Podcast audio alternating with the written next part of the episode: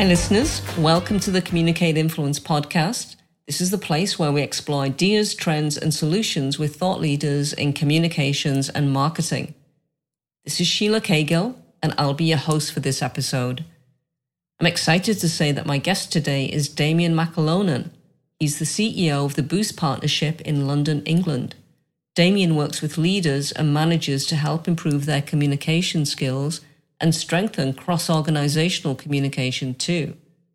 So let's talk to Damian and get some ideas on how comms and marketing pros can mentor leaders to be much better communicators.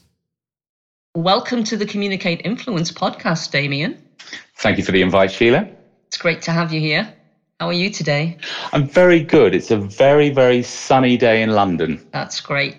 It's uh, raining here in Toronto, which is a bit unusual, but I'm hoping that we'll have more summer as we uh, move into the autumn. So, today we're going to explore leadership communication. Um, but before I get into this, Damian, tell our listeners a bit about your work with the Boost Partnership. Sure. Um, the Boost Partnership was created initially to help improve companies with their performance and also their productivity. Um, we do this by delivering what we class as relevant and meaningful workplace training. Uh, we believe that um, it's uh, many organizations um, have the ability to learn and rapidly transfer their learnings. And if they do this correctly, then they will obviously have an ultimate competitive advantage. Um, what we do recognize, though, um, is that not enough businesses actually concentrate in that learning and development or provide training. Or when they do provide training, they just provide the training. And they don't see the responses and the results that they should get because primarily um, the training often doesn't have any measurements in place for outcomes. Um, it's not delivered in a formal um, kind of way where people can actually exchange ideas and therefore it doesn't transfer into the workplace. And also, it has little or no regard for the ongoing support that's required. So, on, on those kind of um, uh, aspects, the Boost partnership and its work concentrates primarily on solving all of those issues. Let, let's look at what causes some of the, you know, the lack or poor communication in, in leadership and senior managers.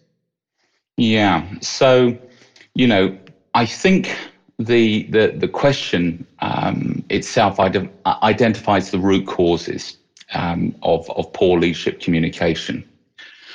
I think the first thing um, is awareness. You see, people aren't aware really what leadership is about, and therefore they don't see why or how communication is actually a priority. When I ask people around a boardroom what leadership means, how many answers do you think I get? Probably quite a few because they would all view themselves as leaders. Exactly. And also, they all have different interpretations of what leadership actually means. Mm-hmm. And the reason I think this actually exists is because of the journey that most people take to leadership. As you know, corporates have a hierarchical structure, or the majority do. And therefore, the way that you ascend to leadership can often cloud your vision of what a leader is about. Because we become leaders often when we've been managers previously, but no one explains the fundamental difference between management and leadership. And if you think about it, it's not really taught at school, it's not taught at college, at university, and in the workplace. So there's a real low level of awareness that's basically exacerbated by the fact that we believe that our past strengths will help us in the future. What I mean by that is that leaders are kind of lulled into a false sense of what got them there, which is often being a really good manager, and that those are the same skill sets and traits that will make them a successful leader. But it isn't. Yeah, Damian, that makes total sense. I mean, I would imagine that some part of being a manager, whatever proportion, is about leadership, but it's probably not enough to function 100% as a leader. Exactly, Sheelagh. And, and really to explore um, this a little bit closer, when you consider good management, uh, because obviously that's something that we do also um, at, at the Boost Partnership. But whenever you look at it, you can see that it's all about doing the things that you did yesterday, but either faster, cheaper, or better. In effect, good management is it's kind of like um, compliance. However, leadership is kind of a choice. It's when someone steps up and makes a change that helps other people make a change as well.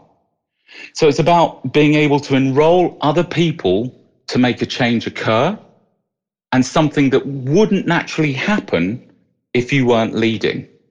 Now, mm. if I think about this in communication sense, and you think about the most important speeches in history, you can see that they all have this strong ability of a leader being able to paint a picture of where they want to go and also why you should follow them or join them in that journey. Mm-hmm. The mistake in our culture, I think, today is the belief that leaders need to communicate how to get there and what we all need to do to achieve where they're going.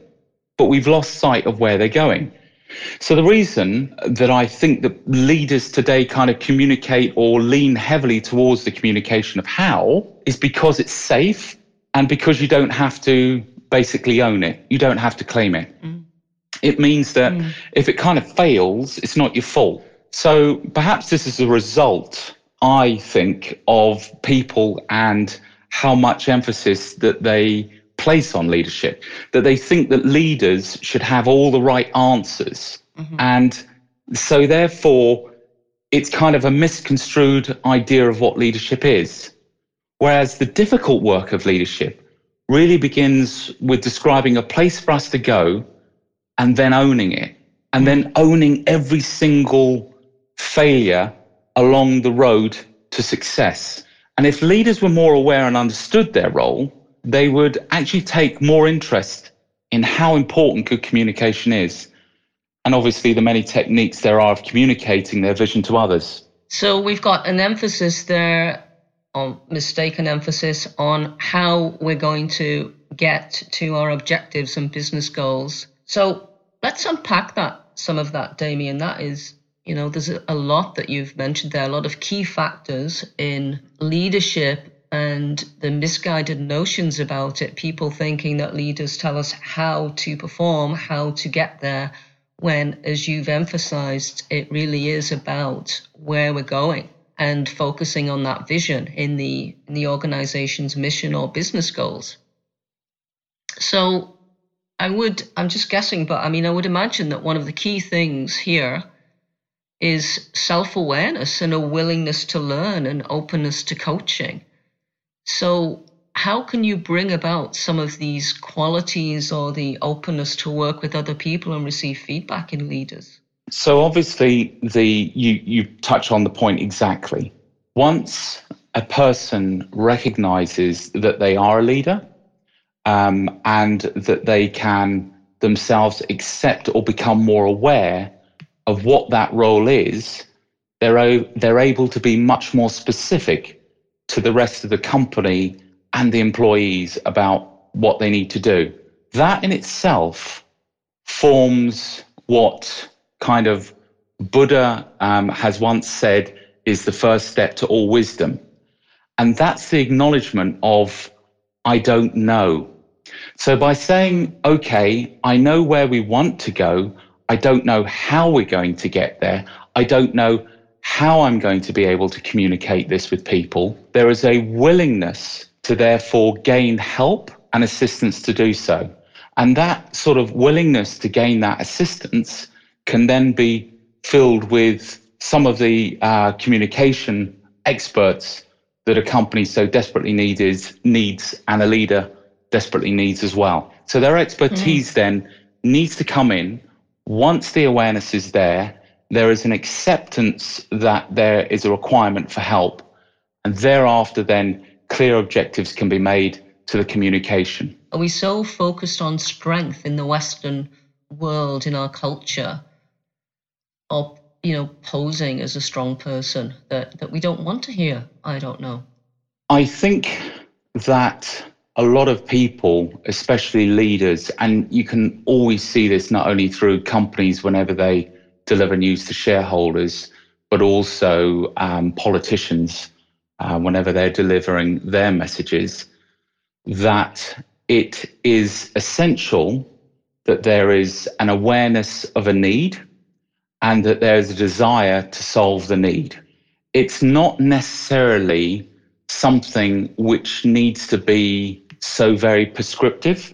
And in fact, leaders paint themselves into a corner when they are terribly prescriptive about what they aim to do or achieve and the timeline that they're going to achieve it in. And we see that in so many different facets of communication, um, especially through uh, leadership. We touch a little bit upon a certain amount of apologizing. If you think about how apologizing and being sincere in the apology was so important over the last 10 to 15 years, a lot of people would say, well, as a leader, you shouldn't apologize. But in fact, the culture that we're seeing is, in fact, something totally opposite, whereby a leader who owns the mistake and apologizes for it and chooses to put things in place to get it right is somebody who is seen in much more credibility than somebody who chooses to be strong and say that they hadn't made a mistake. And because of that, mm-hmm. as a kind of example, I think going forward, what leaders are attempting to do is show a certain authenticity, a certain amount of empathy, a certain amount of uh, recognition to a situation that occurs and then explain that they truly want to resolve that situation and then go about doing it. But they don't have to communicate everything in one go. That kind of takes us into uh, one of the other questions I wanted to ask you today. Um, the the issue of the authentic voice, which we hear so much about.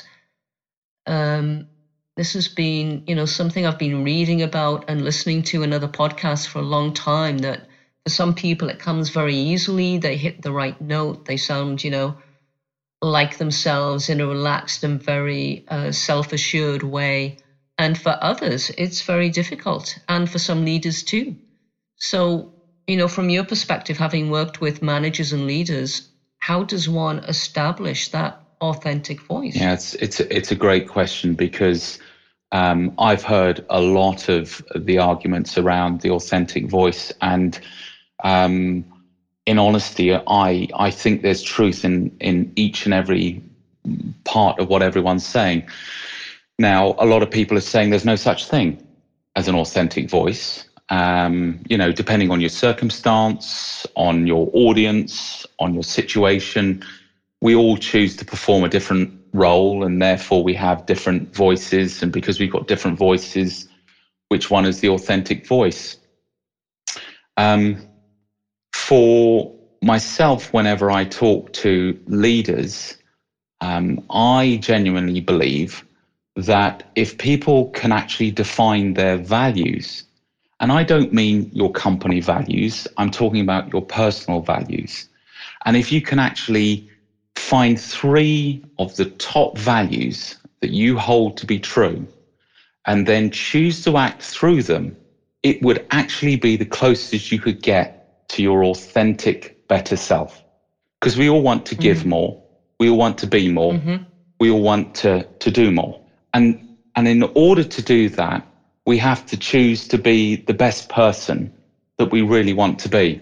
So by doing that, it would it would help so much more to develop what you believe is your authentic self and then check in with people, get feedback, ask them whether or not they recognized what you were trying to deliver in terms of value or being genuine or authentic about things.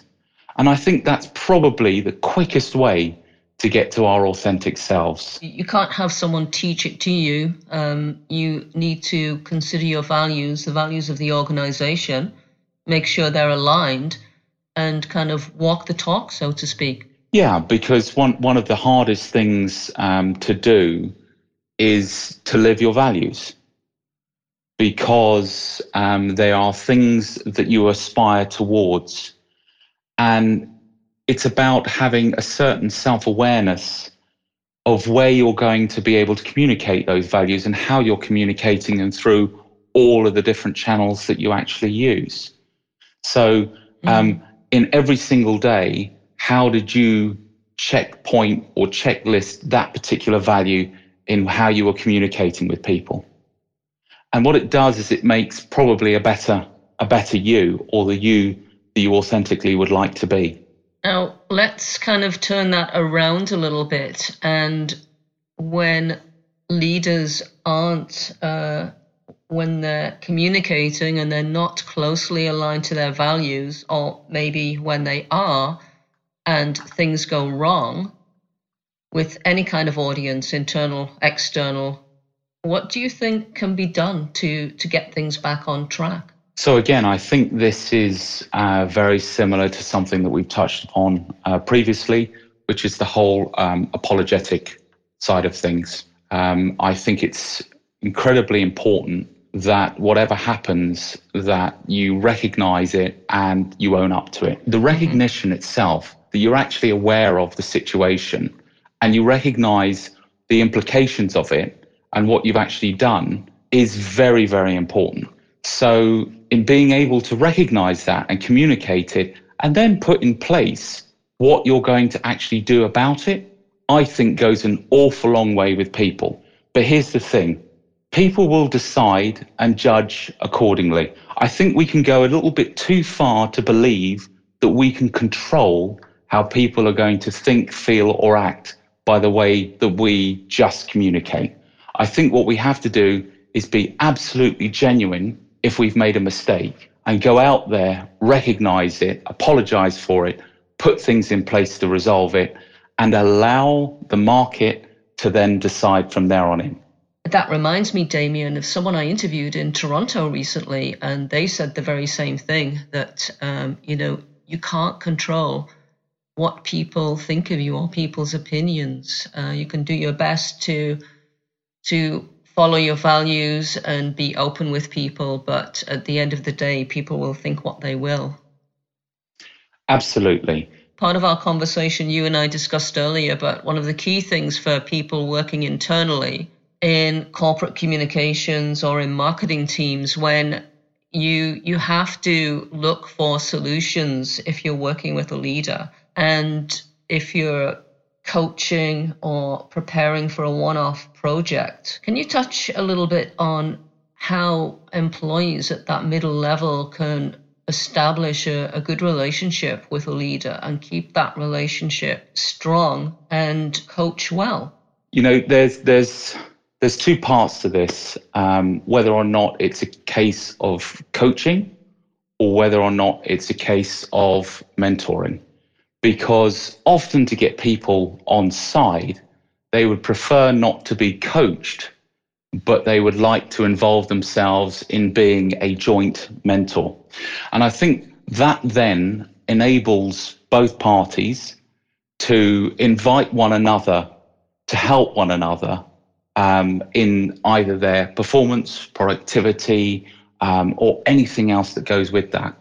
So I think that's really key because the last thing that um, leaders want to feel is to be coached. And I think it almost kind of touches on that whole issue around whether or not um, we would involve ourselves to a greater or lesser degree with a leader who felt like they didn't need to be coached, which is a which is a kind of question that I get often asked um, in regards to, you know, uh, could you change a person's behavior um, even when they, they don't want to change? And the answer to that, I believe, is yes, you can. And the best example um, is actually being beautifully written by Dickens. which is a Christmas carol. Mm-hmm. And if you mm. actually examine how Ebenezer Scrooge behaves and is changed through a mixture of events in his past and his present and also his future, alongside the motivation of fear, you've actually got a perfect model. And you get so much more with working with people who are already engaged with you because you'll be amazed at how much more you can contribute to their success and also the successes of those around them. So, my kind of answer to that is why would you work so hard trying to achieve the impossible for the ungrateful? It doesn't really make sense. Yeah, that's a good question. I'm sure lots of lots of our listeners ask that question when they go to work each day, and hopefully for them, they'll uh, they'll find a job, not just a job, a career where they really make a difference and they inspire someone and pass on a little bit of wisdom or knowledge. And I love the the Dickens analogy. That's uh, it's one of my favorite stories. And the one thing that uh, is striking about Ebenezer is that he's he's kind of infused with a sense of compassion as well. And I think that's great because it opens him up to you know the messages he's going to receive. Absolutely, um, he suddenly recognizes the impact or effect of what he actually does. So Damian, we've touched on what happens when leaders get the message wrong. Um, and, and that happens with everyone. No one is perfect. But let's go to, you know, the extreme when you have a lack of leadership communication. What does that lead to? Let's be honest about this. Mediocre companies still make a profit. Companies that have distant or uh, unrelatable or uncommunicative leaders still work, but only for the short term. In the long term, we know that these organizations are not where employees are really engaged or want to stay. So it's not where employees want to grow. It's not where necessarily you're going to meet the best people in your career. And it's not a place that lasts normally during competitive or difficult times. However, establishing a culture um, can drive everything that you do and that culture is pretty much set by leadership. So a lack of leadership communication allows often for the wrong culture to be set in. And we find this whenever we're dealing with leaders who ignore their culture, not because they're bad leaders, but because they're so focused on actually getting the job done. And sadly, the hardest thing to change in any company is its culture. In fact, it's probably easier to collapse the company and start again. And some companies have actually mm. done this in, in the UK. Mm. So the ramifications involved with a lack of communication from the top might not be seen immediately, but its long term effect is really significant and multifaceted. Mm. So the key message there is that if you want to have uh, high staff turnover, dissatisfied employees, and uh, risk even losing your your business uh, don't communicate or do it badly absolutely i mean what you have is you have a group of people doing jobs you don't have followers leading a vision with a purpose and a culture that brings them all together there we have it an experienced and insightful take on leadership communication from damian mcalonan damian tell us where our listeners can find you Yes, certainly. They can find me on LinkedIn and they can also find me at theboostpartnership.com. That's great. And we'll have further details in our show notes as well. And uh, I look forward to interviewing you again in the future. Enjoyed it very much, Sheelagh. Thank you very much. You take care. Bye bye. Bye bye.